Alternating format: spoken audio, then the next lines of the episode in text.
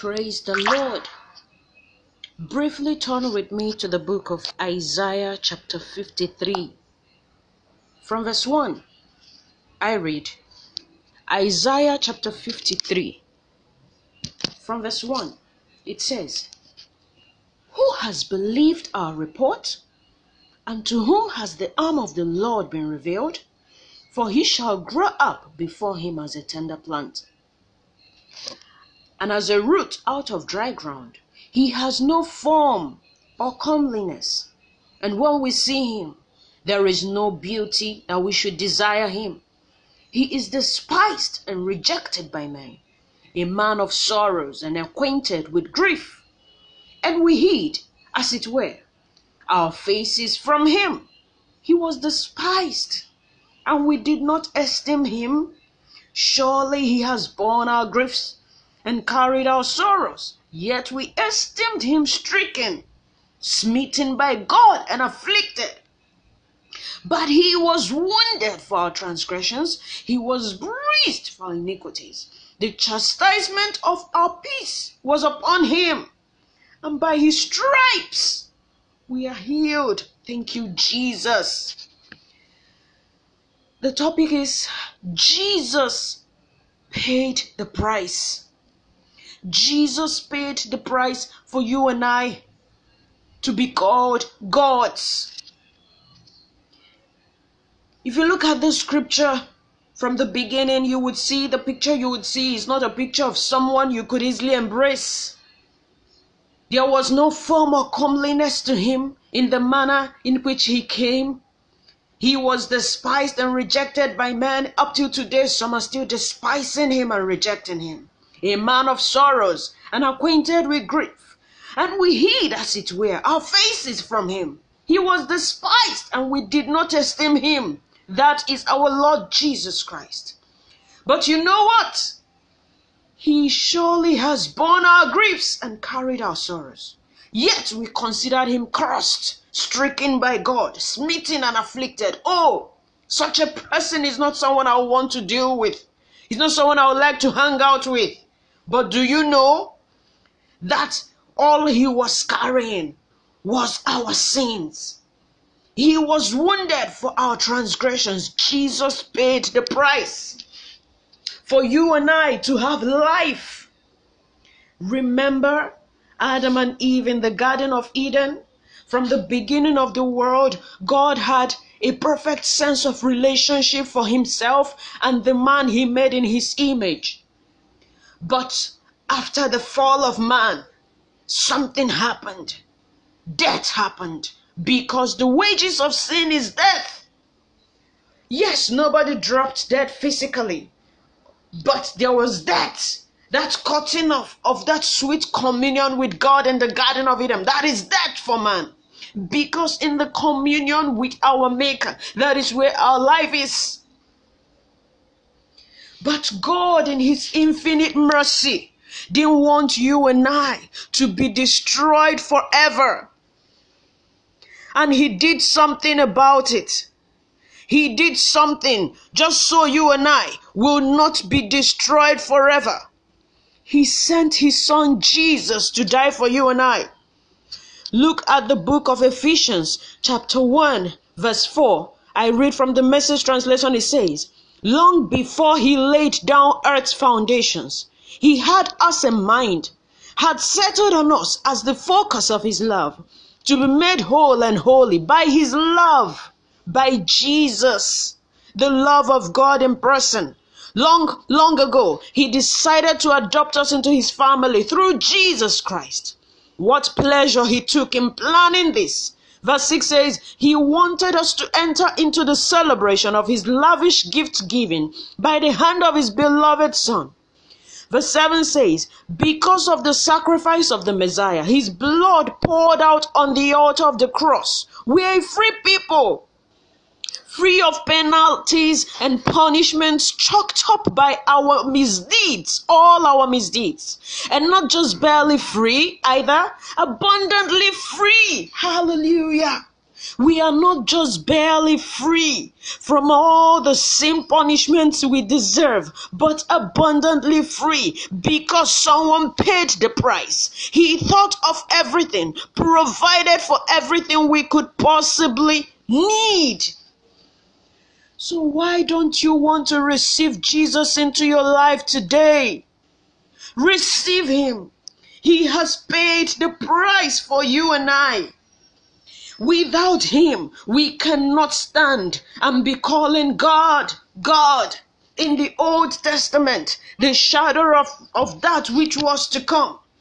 Once in every year, the priest will have to make a sacrifice, a sin atonement for himself and for the people. And anytime he was going into the Holy of Holies, a belt is tied around his waist because nobody else could follow him in there. And the reason the belt is tied around his waist with the bell ringing, so that if he ended up not coming out, he's struck dead.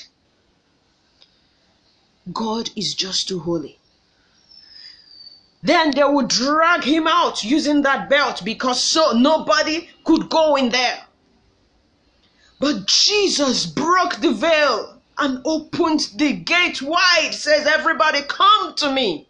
His arms open wide, calling you and I to come. What is keeping you from embracing Jesus today? I command that limitation. I command that chain to be broken in the name of Jesus. Receive life. Receive Jesus into your life, for he has paid the price. In Matthew chapter 11, verse 28, it says, Come to me, all you who labor and are heavy laden, and I will give you rest. Jesus is not calling you to a life of suffering, He's calling you to a life of rest. Take my yoke upon you and learn from me, for I am gentle and lowly in heart, and you will find rest for your souls. Verse 30 says, For my yoke is easy and my burden is light. Thank you, Jesus. Why are you using your money, spending it to buy that which does not satisfy? Come! God is calling you and I to come today. Stop running around. Stop running around. Jesus means well for you. The chastisement that brought us peace, the chastisement for our peace was upon him. He already paid. If not for him, we all are doomed for destruction. But therefore, now there is now no condemnation to those who are in Christ Jesus. Romans chapter 8, verse 1. For the law of the Spirit has set us free from the law of sin and death. We seem not to understand the import of what Jesus did on the cross for us. He's bringing you and I back to God, restoring us to that original position of sweet communion and fellowship with God. And that is where the life of man is. Without Jesus, you have no life. I ask you, who best knows how to live life on this earth than the one who made the earth? In the beginning was the Word, and the Word was with God, and the Word was God. The Word is Jesus. He was with God in the beginning. Nothing was made without Him that would have been made. So, how best do you think you can live this life without the one who made this life and this earth with you by your side? You think you can make it on your own? You think you have it all? You don't. You think you have it all figured out. You are here, you enjoy yourself, you make this plan, you make that plan. All things were made through Jesus. If you must live this life to the fullest, you cannot live it outside of Christ. Anything outside of Jesus, you are shortchanging yourself and you're wasting your time. And at the end of the day, what would you have achieved? Jesus has paid it all. He bore your sins and my sins. He bore our transgressions. He bore our griefs. He already carried it with him. that he might taste death for everyone. So that you and I don't need to die. In John 10 10, it says, The devil cometh but for to kill, to steal, and to destroy. I have come that you may have life and have it abundantly. Not just barely free, not just barely escaping punishment, but abundantly free. Hebrews chapter 2, verse 17. It says, Therefore, in all things, he had to be made like his brethren, that he might be a merciful and faithful high priest in things pertaining to God, to make propitiation for the sins of the people. This was why Jesus, God, God, this was why God took on flesh and came down for you and I. For in that he himself has suffered, being tempted he is able to aid those who are tempted. Open your heart and receive Jesus today. It is only in Him that you have life. It is only in Jesus that everything you need will be made available to you. And as you do this, as you take this step today, to receive Him into your heart, I tell you, you will know love like no other. You will know life like no other.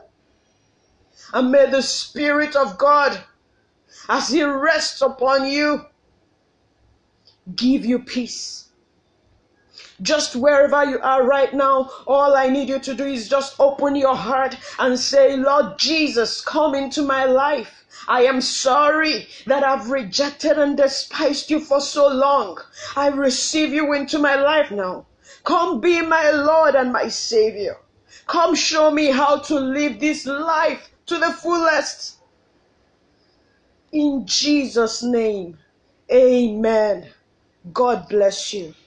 Chinwe Udeka.